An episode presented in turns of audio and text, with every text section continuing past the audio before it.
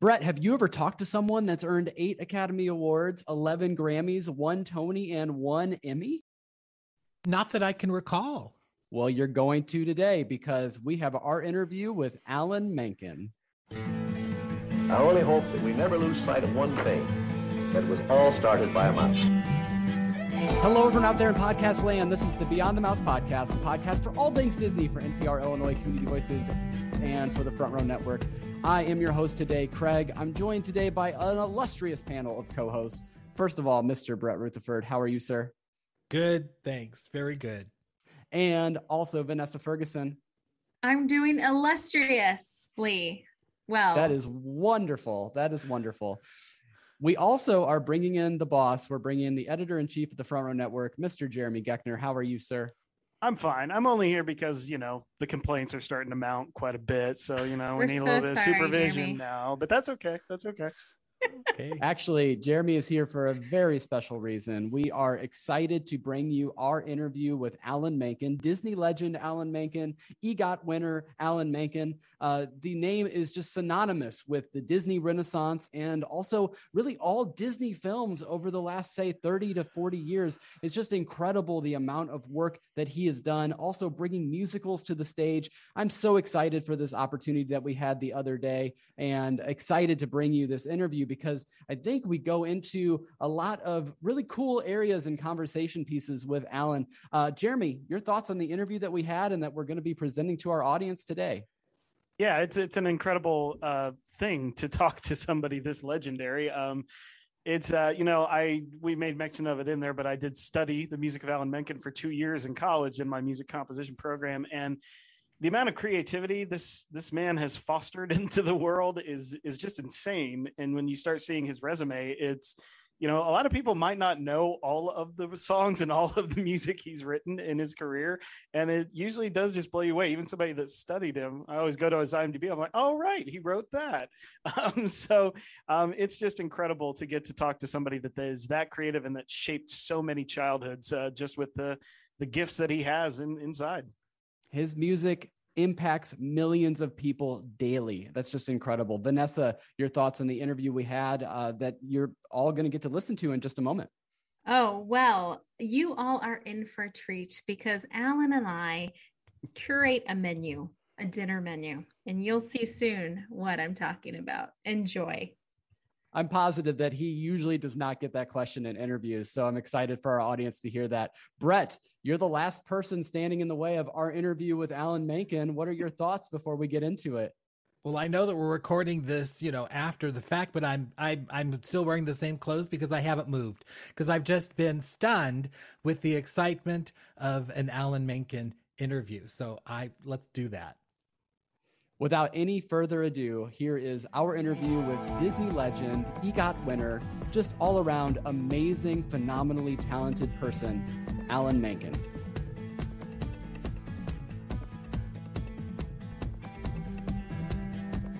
We are truly honored to bring to the show Alan Menken. How are you doing, sir? I'm doing well. How are you doing? I'm just doing, I'm on cloud nine, actually. It's just a tremendous honor to get to speak to you. Um, and I get to the honor of asking our first question. And we are trying to give you some new questions that maybe you hadn't had Oh, before. Uh, but I do have to start with one that you probably get often asked. And that is uh, last year you earned your Emmy. And so now you are one of 16 people to have been awarded with the EGOT. Uh, and I know you also often bring up you have a Razzie as well. Um, but what's that feeling like to have such a recognition of your whole body of work like that? Well, it's it's nice. It's very nice.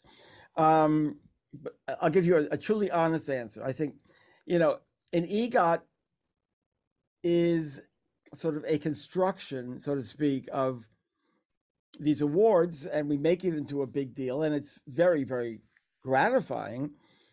And there's, you know, obviously there's a lot of incredible people who have not won EGOTs who are nonetheless for it. Um, it was nice to get it out of the way since everyone asked me about it, and I and I I, I really wasn't thinking about it until people started asking me about it. I said, "Oh, okay, I guess I got to get this EGOT thing." But yeah, it's nice. It, it it is nice. I have, I have no complaints about it, so it's nice. That's wonderful. Vanessa, you have our next question. Yes. Well, we are very much enjoying meeting you. We've learned uh, more about your career and researching for this interview, but we also want to learn more about who you are. I'm the daughter of a pianist, so I know what it's like to see my parent is not a musician, but just as mom. To us, of course, you are a legendary composer Alan Menken, but how would your family describe you? Who who are you? I mean, certainly my career has has played a you know major role, I guess, in their lives. Um, I'm dad, totally. I'm Janice's husband. Um, Janice and I are kind of opposites in a way. Janice is very detail oriented and very every little thing, and I tend to be sort of you know the the artist with his head in the clouds a bit. Um, and so she, you know, she's always reminding me, Alan, get your head out of the clouds.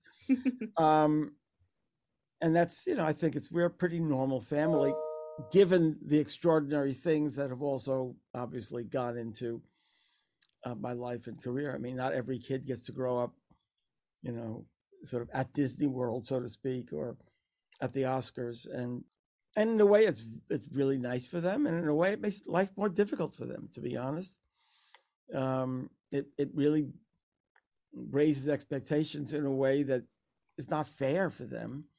And I've made it look like fun, and clearly it's hard work.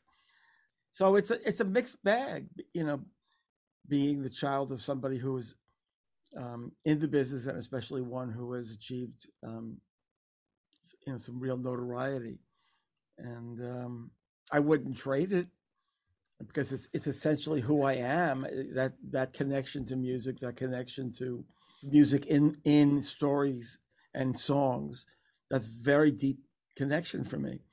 Um, so it's really important to me, and it it does shape a lot of of who I am. But also, you know, when I'm done here, I'm going to go into the house and I actually am the cook and make dinner, and and then Janice and I will, you know, watch our mysteries or whatever. You know, it's it's it's just life. Yeah. Yeah, I love that. What are you making tonight? Well, I'm actually defrosting a chicken. Uh. Um, it may not be defrosted in time. I might make some veggie burgers. Thank you for asking, though. It's we'll come over for dinner as soon as we're done with this. I'd be a disappointment, but come on over, sure. no, I hear you there. I, am actually uh, I'm uh, cooking uh, tonight as well. I have my wife always works late at night, so I always have to cook too. So there you go. We'll trade some recipes sometimes. Um, okay, great. So uh, Craig already embarrassed me enough saying that I studied your work for two years um, in college, um, but in that time, it wasn't uh, so much the songs that that got me as much as your scores that you wrote for these films, and I just those songs stand out to me so much just in the way they incorporate those songs we've already heard in the melodies of the underscores. Um, and it, it, really reminds me of Broadway shows, how they like to do that. Uh, is this something that you've insisted on doing ever since the start of your career? Like, have you insisted you wanted to do the score for the films as well? Well, no, I didn't start out insisting at all. And in fact, you know, the first experience I had in films really was, I suppose, the the film version of Little Shop of Horrors. And in that instance, uh, I, I I didn't even think that, you know to uh, to do the score. Um, we were really working in theater, and and the, the movie came out, and then we found out Alan Little Shop's been nominated for best score.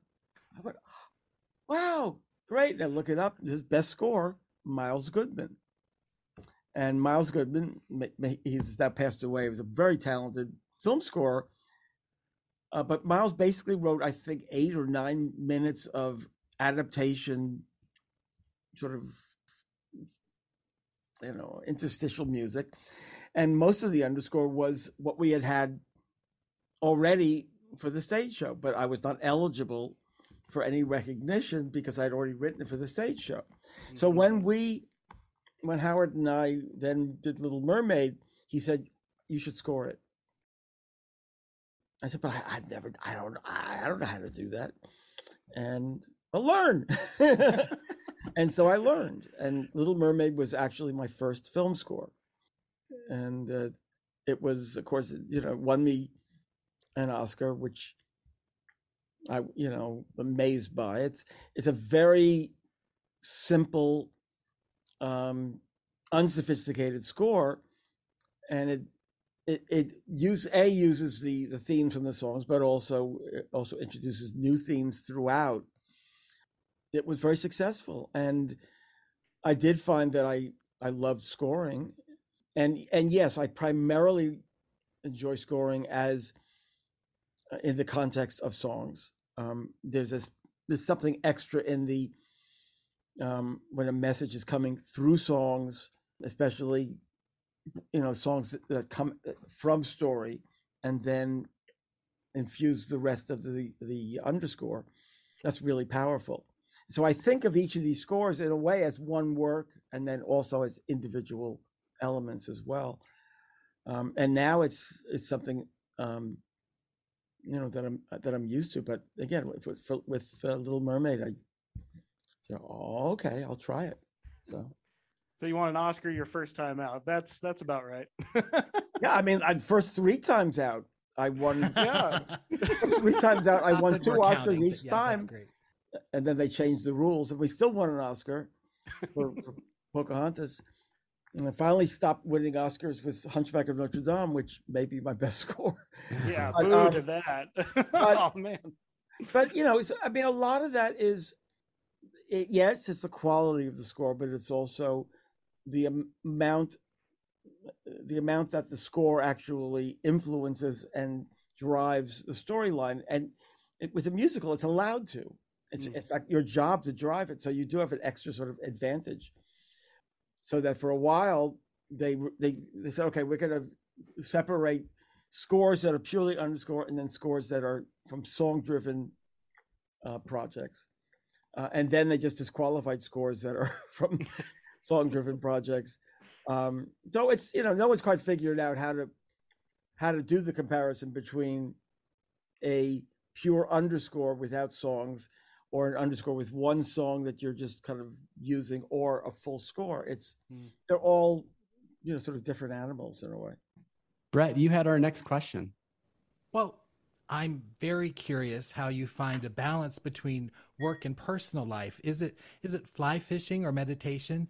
Um, competitive badminton, perhaps? I mean, uh, you seem to have found the secret that allows you to no consistently no no. well work. you know what you, you no um one of the curses of of from, from not it's not a curse it's just what it's just reality. I don't really have a lot of hobbies because this is sort of an obsession for me. Um yeah i mean i enjoy my time at home. I um we have a house in the caribbean. I love going down there with the family and what you know when we get my my my girls are grown now I enjoy, I do play tennis and occasionally narrowly avoid killing somebody with a golf ball. Um, and yes, I do actually meditate um, Mhm. to a degree.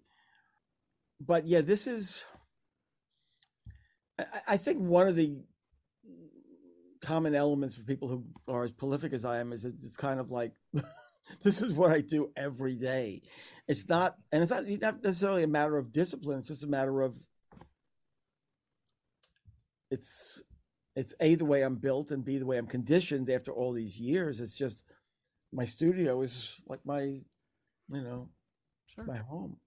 Absolutely. Well, you've seemed to find the secret that allows you to consistently create work that's beautiful and fresh, and yet you're unburdened, at least it appears to be, by your previous work and huge success. So, uh, congratulations thank on you. that. At Thank- least it appears that way. No, I well no, I don't. Yeah, to me they're like uh, you you know you have your children, you know your children grow up and go out into the world and they have their own lives. And for me, my shows have their own lives. I don't, you know, um, I don't want to control what happens with every production of Little Shop of Horrors or or Beauty and the Beast or whatever. You know, um, there are those involved who will be mo- a little more uh, involved with every sort of facet of each production. I'm to me, I've said this before. I'm sure you've heard this. I I think of myself like an architect who designs a structure that others will live in, and except when I'm when I do my concerts where I go on stage and I perform the songs, really it is they are part of a structure that um, you set in motion, and then it's it's out in the world, um, and I, I love that. Um, yeah. Yep. There's just something so great to hearing you perform those songs, by the way. And uh, you were doing a lot of that for raising funds during COVID. So thank you for that. But my question was uh, that we're going back to the beginning. There, there is kind of this legendary tale, and I wanted to know if it's accurate or not. That Roy Disney and Jeffrey Katzenberg come and see Little Shop of Horrors, and then they decide that they uh, need to take Howard Ashman and Alan Menken and, and get them to Disney. Well, if if I'd, lo- I'd love to know where you heard that tale. I've never heard that tale personally. Here's what I think basically happened.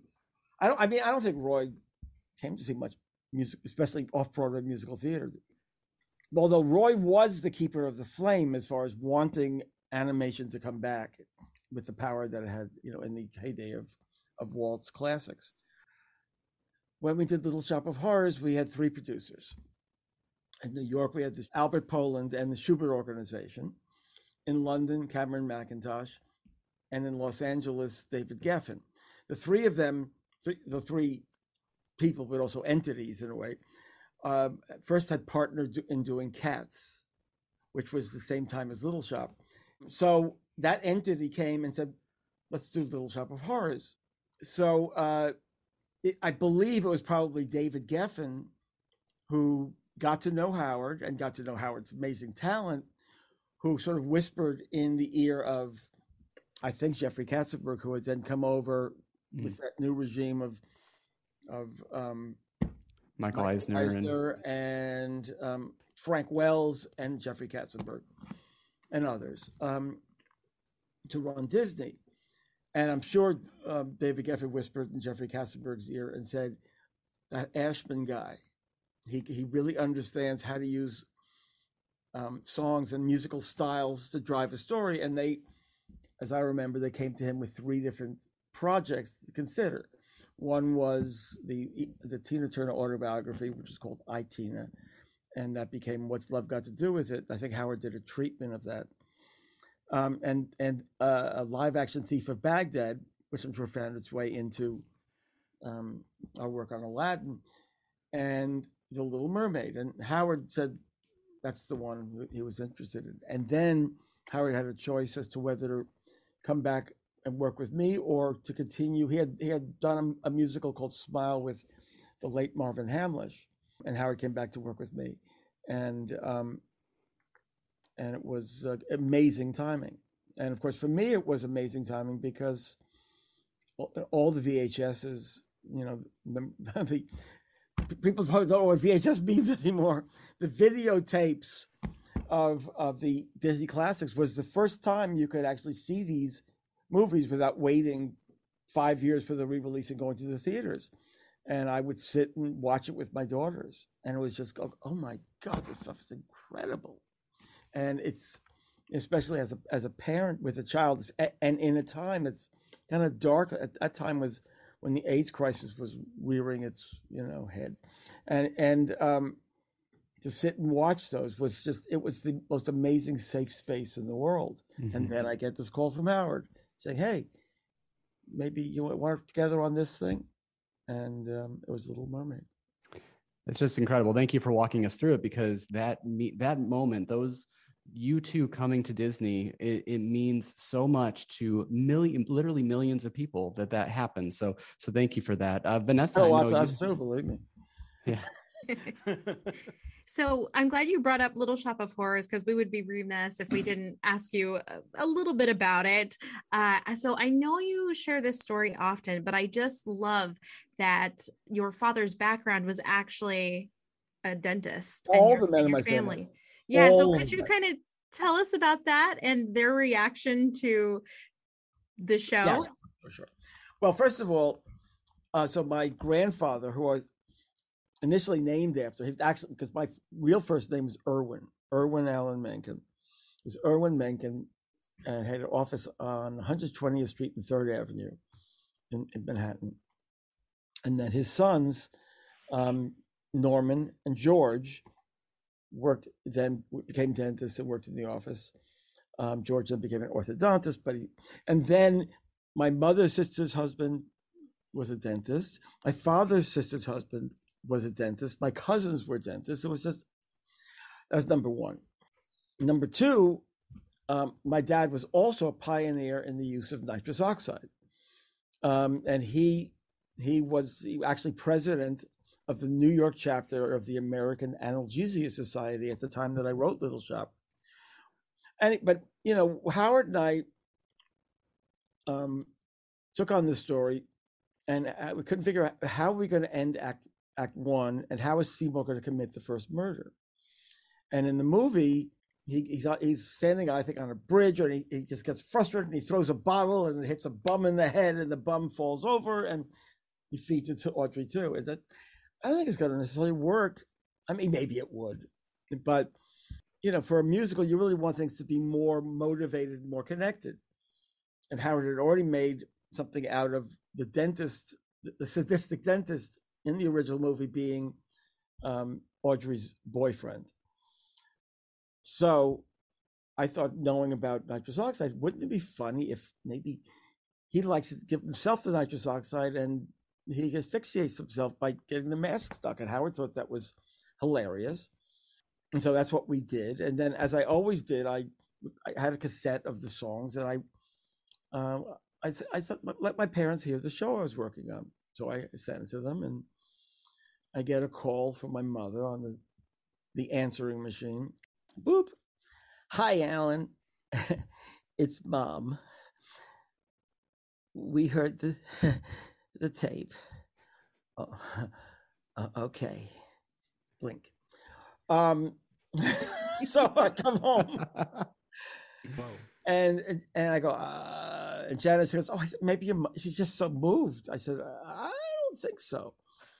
So I call up and she goes, Well, how would you feel if you had devoted your life to promoting the use of nitrous oxide as safe and your son's right writes this show where a man laughs himself to death on like and I felt terrible. I called Howard. I said, "Oh my God, what are we going to do? What are we?" Gonna... He just laughed.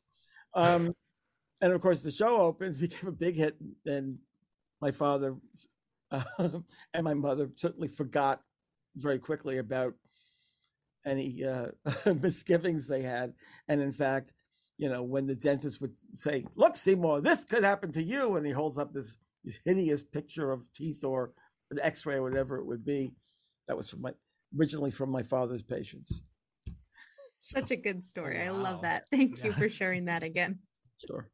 You know, we're all Broadway fanatics here, but I have to ask you about Newsies for a second, if I may, because uh, when I first went to college, that was the first time I ever saw that movie. It was my freshman year in college, like you know, 13 or 14 years after its release.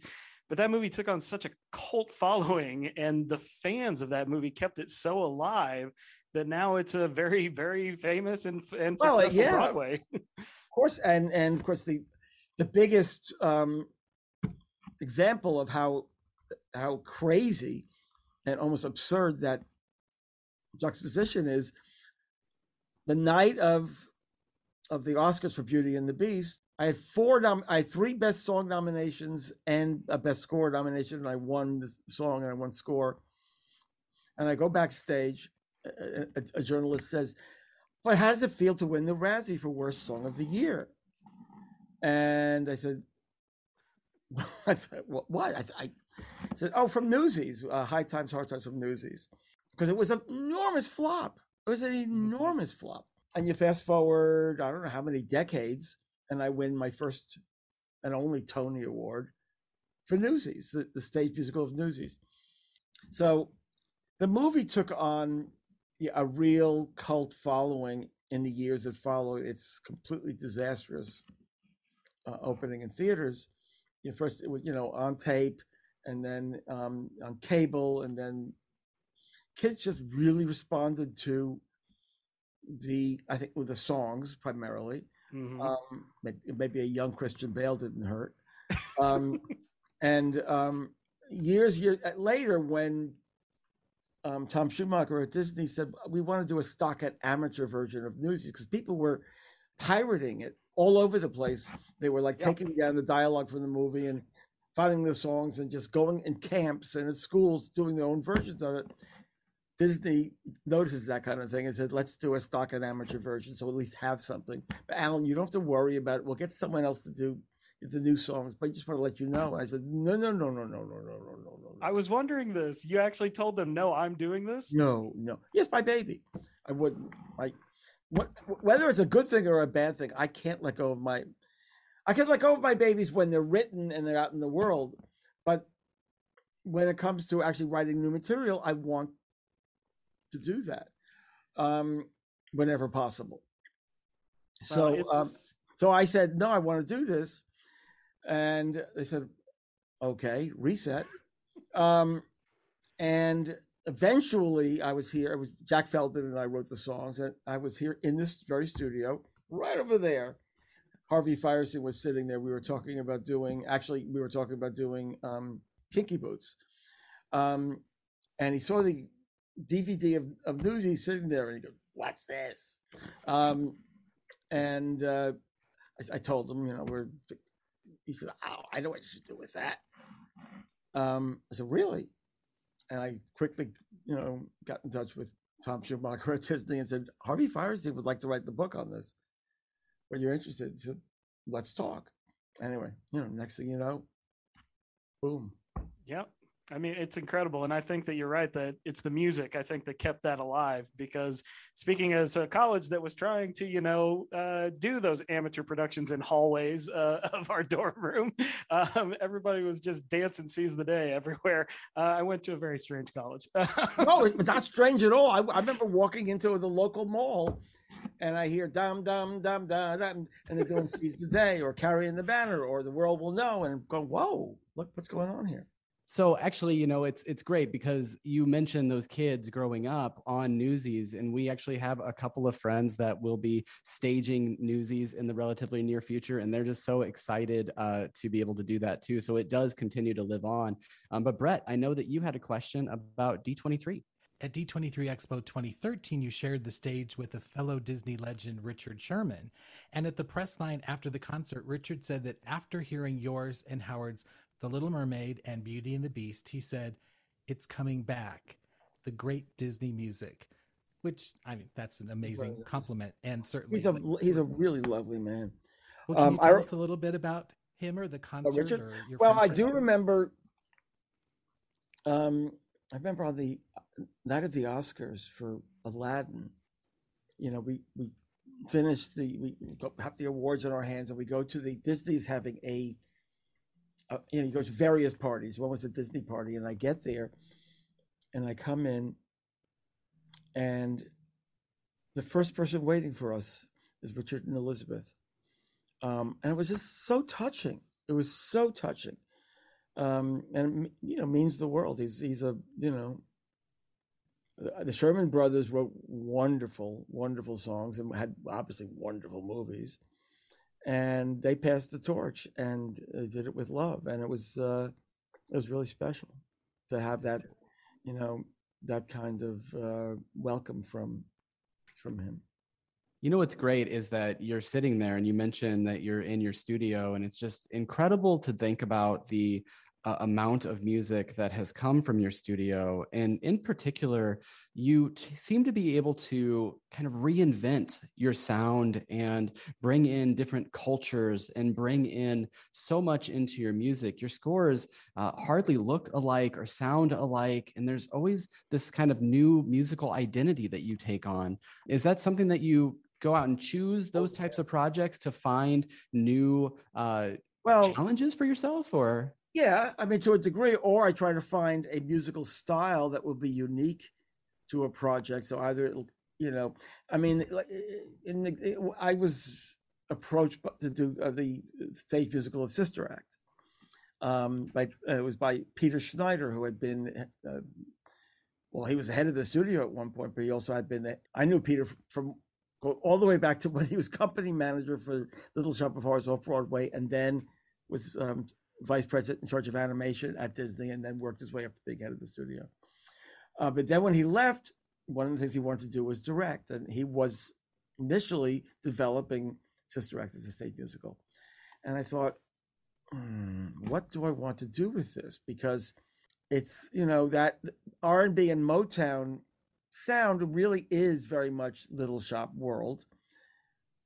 And I said, what I, I had always thought there has not been a a, a stage musical with a storyline that's driven by um, disco and 70s style of, of pop music, which is a very special um, kind of uh, blend of, of styles.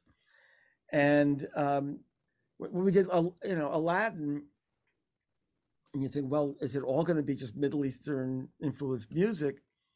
And really, the main idea was we wanted to do that wink at the Hollywood take on the mysterious East. And that, you know, it goes back to the Fleischer cartoons and it goes to certainly to the road pictures of, of Bob Hope and Bing Crosby. And then when it came to uh, the genie, when you when in the storyline, the genie of the ring, um, there's a genie of the of the lamp and genie of the ring. Genie of the ring is described as being being uh, black and having an earring, and it's kind of like a hipster. We, so Harlem jazz came to mind. Um, so th- this whole Fats Waller style just you know just fit perfectly. Finding the styles that inform you know what you're doing whether being literal or whether you know taking you into a world or or, a world of associations. That's for us it's i mean it started with howard's and my very first musical god bless you mr rosewater and certainly enormously on little shop of horrors. Um, and and every project since is i've I, I, look for something that allows me to open up to a world. Um, and sometimes it's not even my idea. In the case of of Hercules, I thought I was going to do something that was kind of a wink at Candide or classical music, or you know, very because it's Greek and Greek, you know, classics. And John Musker and Ron Clements thought, no, he thought maybe gospel. I go gospel? Why? But it ended up being brilliant.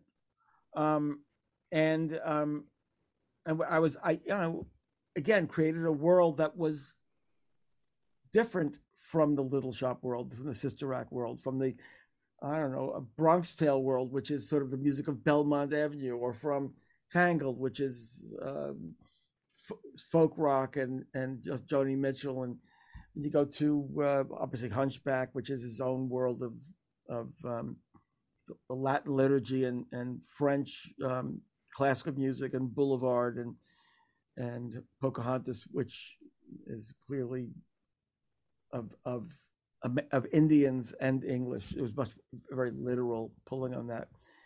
And sometimes it's undefined. Like to, to, to define what world Newsies is not easy. Mm-hmm. It's it's somewhere between maybe ragtime and R and B, and then it just went where it went, and but it was its own world. So I yes, I always look for a world that the projects can be in as much as possible. That's fantastic, and it always seems to, like I say, have it's it's obviously a Menken sound, but at the same time, it is respectful to the genre that it's coming from, and it, it's just always so wonderful. We absolutely love hearing them. Vanessa, you've got our mm-hmm. next question. Yes. Well, I'm so glad you mentioned Hercules because that has to be one of the most fun soundtracks that you can sing along to. Um, when we interviewed Susan Egan, she told us this great behind the scenes story about how she was supposed to do a run and she's like no no I, I, really don't do that. And i think it was you that maybe plucked out the notes for her to to end the song. Uh, so i was wondering did you have any fun behind the scenes stories? Uh, because it's gospel. I mean what's more fun than that? Mm. well um god there's some i mean behind for hercules in particular because yeah. there's behind the scenes stories for so many of them. Um I mean, the muses were so great to work with. Um, you know, um, Roz Ryan, Lillias White, um, they were so wonderful. We had so much fun, um, and and working in you know with with these great black choir, you know, uh, gospel influence with black singers and choirs was such a a joy for me. Uh, other behind the scenes stories. I can tell you, you know, Roger Bart to me is most incredible voice. Mm. He is the tenor voice that I, maybe the best tenor voice, and people probably know him. Most of the people in the world know him simply as a, an actor in in movies now. But Roger, oh my God, he could just belt to the stars. And I guess you, I don't know if you know, but he actually, I actually, he played Hades in the Central Park version, the stage version that we did. So fantastic. Um, always wanted to have a, you know, tried to have a, a song for Hades in the movie, but that that never really worked. But the behind the scenes was, yeah, it was just a delight. To, to, um, we I, we had a great song. Initially, we had a song called "Shooting Star" as the, as the song for Hercules. It was a beautiful song. Um, really lovely and it was just too soft. It was mm. too gentle too much a disney i want song. And so I, I we said you know we need something with more muscle. And wrote go the distance and that just nailed it Yeah, I would say so. Yeah. I do also want to tell you that I some of the songs that you've written just bring me to tears. Songs like "Out There," uh, "Evermore," "Colors of the Wind," and I wanted to ask you, how do you put so much emotion into these songs? What's the structure or strategy when you're given this task? you know well, i i try to figure out obviously i you want to know the character know what the character wants know what the moment is for that character. Um try to get all the nuances of what you want for that moment. You know where does the song start? Where does the song end? Um, all of that. And then i try to be as much a conduit as i can and just let it you know pour through me. Um, and as it comes through me go that's good. Yeah, I don't like it. And also as much as possible have my collaborator in the room to say oh that's good or eh. um beyond that is i don't know where you know where's comes from is um it's just listening to and feeling the emotion that a piece of music brings up. Music is a vocabulary, so you're you're drawing on associations that people have with that music, whether it's literal or whether it's subconscious, but it's very powerful. Um, and you can you can always tell the difference between a song that's just kind of putting the chords to some uh, some lyrics and having some you know nice melody to, and something that really is pulling from somewhere. Um, and so you always just want to hold out for that quality. And uh, that's what I try to do. Excellent. That's fantastic. Brett, Oh I my think you gosh. have our next question. Well, Enchanted is one of my favorite films, and being a Disney fan, former cast member, and all that. When when I sat down to to watch the film, I for a moment I was like going, "Well, what's this going to be like?" You know, I was a little nervous, but after like the first moments of the film and the first song, I knew that you, uh, well, I knew that that the film was going to be able to find the perfect balance of gentle and loving parody and a genuine tribute to the songs of you know Snow White and other Disney Right. classic films. So how were you able to find that balance? Well, that's not just me alone, obviously. First of all, No. Stephen Schwartz is a part. brilliant, brilliant collaborator. And, and Kevin Lima, who directed the, the original movie, was, was wonderful to work with. Now the the, the um, sequel is coming, and that Adam Shankman is directing that, and Stephen and I reteamed for that. And really wanted, to, first of all, that uh, for the opening in Andalasia, really wanted what feels like the world of Snow White or the world of Cinderella. You I, you want to get people right back to that place. So you know it's working with those vocabularies. You it's all about homage. You being a very genuine homage to a sensibility that you want to bring to that moment. You always want a, an audience in, in any given song moment to go, "Oh, I get it. I get it. You're doing this, right?" Um, you, they want you want them to know because the vocabulary of a song is very much commenting on so it, it offers so much subtext to what the words are saying and it's so powerful. I've, I've always been of the opinion that in a really well written song in the context of a musical you should be able to get to the song moment turn off the words just hear the music playing and and get you know, at least 50% of what the moment and what the what it's all about just from the choice of music. Well i well to bring the story and and it was a way that um, that, that brought the audience in and uh, with a little bit of a wink and a little bit of a nudge nudge. And it was wonderful. And amy and the whole cast but especially amy adams oh was yeah. just finding the perfect princess. But as you said you were mentioning um, the disenchanted. Is there anything you can share about your work with that? It's good. Good. I it's can't really wait good. for it. I cannot Um, wait for it. you're I going cannot I, I think for it. people are going to love it. It's Good. it it's really good and i mean it's got i think twice as many songs as the original and they're all good. Wow. oh so- wow. Oh, yeah that's it's, it's really they've let us go whole hog it's a great premise story premise. Um amy again is amazing. Patrick dempsey is back. Uh, uh oh we have a big song for idina menzel nancy. Oh, good. oh And that's- wow. yes i know i know i know. Yes. We tried first time around we weren't able to get it in there um it's really nice of you to be able to bring uh, her voice to the world, right? A little known Idina Menzel, right? Yes, exactly. um, Jimmy Marsden. Um, has, you know, and we have these a bunch of new people um, who are singing. Um, um, Maya Rudolph um, is is in it. Um, we have two very really wonderful young talents. One playing Morgan and um, a, a- new boyfriend. So um, I think it's wonderful. Um, and they just finished filming. They filmed in Dublin and I'm I'm now in the midst of scoring it right now, and it's uh, I'm having a ball. That's Great. wonderful. Great. If you're having a good time, we are going to be having. Yeah, you'll have a good time. So thank you. I promise.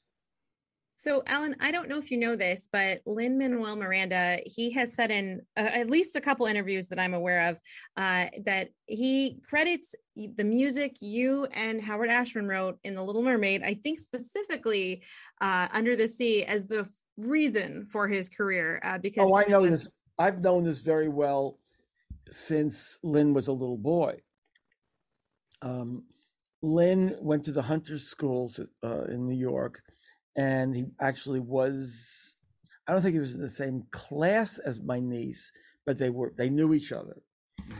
and I would hear from my sister all the time. There's this boy, Lin-Manuel Miranda, and he's constantly just bothering Jenny about wanting to know details about Little Mermaid and could could your uncle sign this and could you get tickets for that and he just was so enthusiastic i mean he was just obsessed and of course now we all you know we all know the who little lin manuel miranda is in the world and that's exactly who he is. Um, he's just the ultimate enthusiast. And uh, you know he he named his son sebastian. Um, I guess you probably know that the, there are five new songs in the new uh, live action Little Mermaid that I wrote with Lin in our new collaboration, and we had a great time working together. And yes, I knew very well uh, Lin-Manuel. Also, Bobby Lopez Mhm. went to Hunter School, and I actually one of his college recommendation letters. And I think when he finished college, he asked about being my assistant. It's a very small world. Wow. Small world. Hmm, yeah. Yeah. Okay. Okay. All right. Uh, We're beyond the mouse, so you know. all Yes, of this do not yes. get past us, so you know. Um, but yeah, it is. It is. You know, it's um, you know, when my daughter went to Michigan, there was oh, these this is these two young two writers who are here in Michigan, and and everyone loves their work. It's he's called them Pasek and Paul. Pasek and Paul. I go, oh, isn't that great? They're like they have that name, and they're just college students. And Pasek and Paul, here they are. And I I collaborated with them. You know, ended up co- collaborating with them on um, the Aladdin movie on Speechless and again, I love them. They're such such great talents. So it's yeah, they I we planted these seeds that obviously are bearing fruit. Yes, absolutely. Brett, I think you have um, maybe our second to last question. Well, what advice would you give aspiring composers, musicians, or actor singers?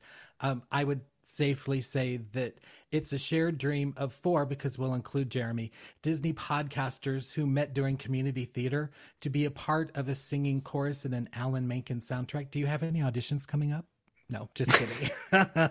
you know. But Okay, okay. any, Good try. yes, go ahead. so any any advice that you would give to Oh, well, first of all,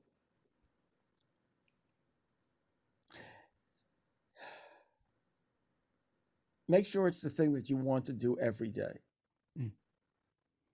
If you, I mean, because do with your life the, the thing that you want to do every day. That's what you're going to end up doing anyway. Um, never fall in love with your own work. You know, put your love into it and put it out there and then always be ready to throw something out and write something else. Always be ready to just throw it away and write something else. It's bigger than you. It's, it's bigger than you. Write for the characters, write for the story. Do not, unless you're going to be, you know, Bob Dylan or Paul Simon or someone who, who is a singer songwriter who uses their own lives as as their storyline. It's not about you. It's it is about the characters. It's about um, the musical. It's about the collaboration and you and other people and giving yourself over to that assignment. Um, never start writing a song until you've really thought out what the song is, what the song, the, the bigger picture of what the song um, should sound like, what world the song is in, what song if you were going to take a song from somewhere else in the world and just say that's the that's the kind of song that should be right there figure that out before you write it. So you really have all these parameters set up so you go okay i'm going to now i'm going to turn on the faucet and i'm going into this very specific space but you know i don't expect people to be able to you know take this advice and use it right away but it's it's a long process Oh, you know, sure. you're digging Well, for gold, and nobody has ever stuck a, you know, very few people, let's put it this way, have ever stuck a shovel in the dirt and went, bing, oh, gold, look. No, it's like, you know, it's, tre- it's sunken treasure. It takes a long time to get to it, but enjoy the journey getting to it. Well, thank you for that answer. It's not only, you know, it's not only um, advice, but it's also life lessons. And we always um, learn and get life lessons from whoever we speak to. So thank you for that. You're welcome. So I have the pleasure of uh, starting to wrap us up, and uh, one of the things that all of us really enjoy is also the Disney parks. And I know that you have been Oh. around the parks quite a bit, so we like to do what we call a rapid fire section. But of course, you are allowed to. Uh, you can give as long of an answer as you'd like, because certainly I am not going to tell you to stop talking. So uh, Okay. here is some of the questions that we have for you. So. What is Okay. your favorite Disney park attraction?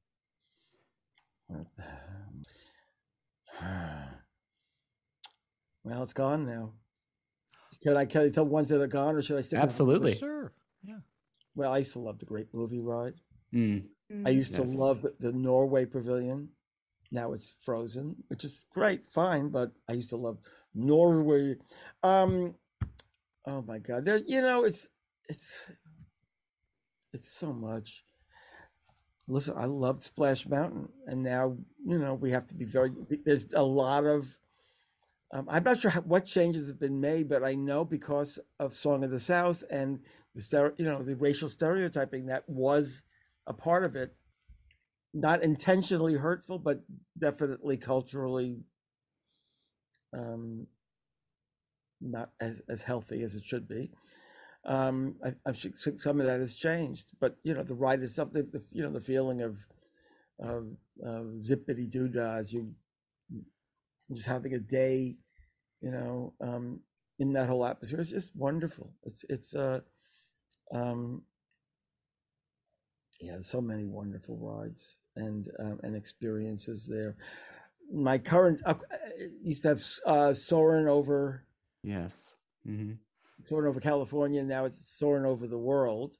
Oh, just don't get me started. There's so much. Ah, Okay, fair enough. Fair enough. so much. Um, yeah. You said that you're the you're the cook in the house, so we have to ask, what's your favorite Disney food or snack? What's your go-to when you're in the park?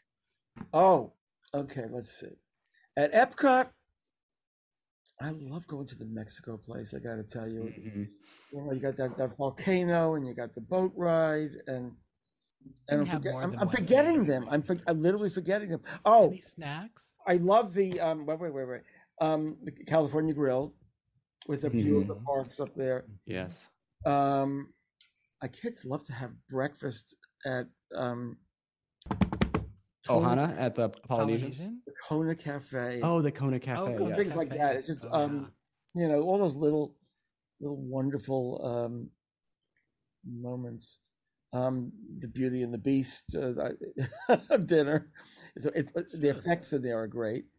Um, anyway, it's there's, there's a lot of such wonderful. Absolutely. These two argue all the time. So this is just a really fun question for you. Are you okay with turkey legs in the park? Are you not okay with turkey legs in the park? Can people consume those? Is that an okay thing for you? I have The no big idea- turkey leg? I have no idea what you're referring to. No, Oh, as soon as okay. I know. good. There. so It is. counts as a It no. is. No, Is it an issue? Is it Um, really an issue? No, Well, it's, it's just, just- these two. it's- it's the- our Brett, banter. Brett thinks that they look a little too uh, Renaissance for him. Uh, they, he doesn't And like I people think they're delicious. Yes, I I'm more of a appreciate- Dole Whip person. So I don't know. Anyway, that's Is just us. staying on the air? Okay. Well, I, Yeah. um, no, no, the turkey legs. No, no, no. I don't know. Um, there are the snacks. Oh my god. yeah. Oh my god. Of course, the Japanese pavilion is big. Oh my god, do I love the Japanese pavilion? Mhm. I think they're actually having now. They're building a, I supposedly a really high class sushi. Um, yes. Yeah. Wow. That I gotta see. Always something to eat. That I gotta see. Yeah. And so, last couple of rapid fire questions here. Okay. I'm not going to ask you the uh, favorite Disney Renaissance animated film because that would be very difficult for you to say, I'm sure. Um, but what's your favorite classic animated film from Disney? Well, Fantasia. Mm-hmm. I know it doesn't have characters, um, but that it just, I think I shook me to my core. Yeah, Yeah. absolutely. And then, do you have a particular magic moment that's happened uh, either in a Disney park or something that just really comes to mind when you think about Disney magic? Or what uh, do you have anything that comes to mind? Well, let's see. There is no audience like a Disney audience. They are they. I mean, their hearts are just so open, um, and um, you feel protective towards them, and and it makes you want to help contribute to that safe space for them and for the world. Um, so it's a very precious thing when I first came to Disney, um, this was in the 80s, it just this new regime. You felt it from the top of the company to the person sweeping the um, you know the garbage. There was a dedication to the tradition and to the meaning of it and to the essence of it. All and it was amazing to be a part of that um, and please God, that should always remain because it's it's a very, very, very special thing. And I'm proud that you know that the company has always maintained also really important social values, and that's you know that oh, that comes from the tradition and from the top and from the people who are involved. Um, and the company is going through a, obviously a major change right now again, Bob is Bob Iger's moving on, and um, I think I've met Bob Chapek once. Um, I don't remember very well. You know, now movies uh, rather than opening in theaters, are opening in you know in streaming. A lot has changed, and for those you know of us who still get to you know continue to work there, more important than ever, just you know keep the flame burning. Well, Thank thank you you so much for keeping the flame burning for all of us. Uh, we are so uh, blessed to have been able to speak with you today. So thank you. Thank you, guys. Great to talk to you. Enjoy your one. chicken. Yes, Thank you. absolutely. Enjoy the chicken. okay. Bye bye. Thank you so Bye. much.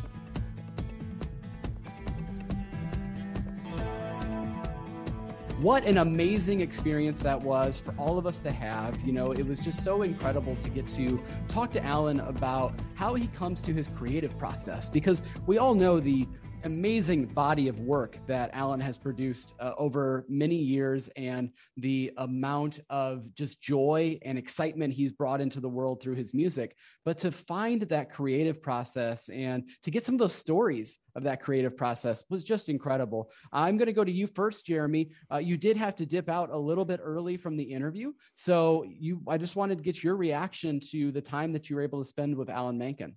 Yeah, it uh, total dream come true. I apologize to everyone. My son was sick, and I had to go and pick him up from school um, right in the middle of the interview. So believe me, when he's a little older, we are going to be having words about that. Um, but um, yeah, I, I, it, it is just one of those things. I um, got to meet one of my heroes um, in this interview and, and talk to him and tell him that he had an impact on my life and, and that his art made an impact on my life and continues to. And uh, just listening to the rest of the questions, um, I just always love the questions that you guys ask. And I just love that I got to be a part of that. So uh, I'm, I'm just blown away and uh, come on back, Alan. We want to, we want to talk to you again, especially when like Disenchanted's coming out. Absolutely, of course. That that invitation is, of course, always open. Always uh, open. Vanessa, Vanessa, what were your thoughts of the interview we just had? You seem to have almost a special connection with Alan Menken. We are friends now. uh, I don't know if you could tell, but yeah, no, I just, I really enjoyed hearing what he had to say about his career and his music. But most of all, I loved hearing what his family thinks of him, what his, what he is outside of this career that everybody knows. Because at the end of the day, he goes home with his family and as we found out, he's the cook and he likes chicken. And we're coming over for dinner. So I hope you prepared a sauce to go with that chicken as well. Absolutely. Brett, your thoughts about the conversation we were able to have the other day? we all we all have egos but alan menken has an egot for a reason i mean he has kindness and joy and the ability to bring all of us together through shared experiences and i'm so glad we had the opportunity to talk to him. An amazing time. That oh is uh, one thing I wanted to mention is the the how humble Alan is because in researching this, I was listening to a lot of interviews. I was going back and reading a lot on Alan Menken, and he's always so forward with giving credit to other people and to uh, saying things like, you know, when people bring up his EGOT, he immediately brings up his Razzie that he won as well. It's just that, uh, like you were saying, Brett, that like type of friendliness and humble nature that he has that I think uh, makes him just that much more interesting to get to interact with and to talk to because obviously he's a creative genius, but it's also, we got to see a little bit of the human side of him today too. And that's something I truly will never forget.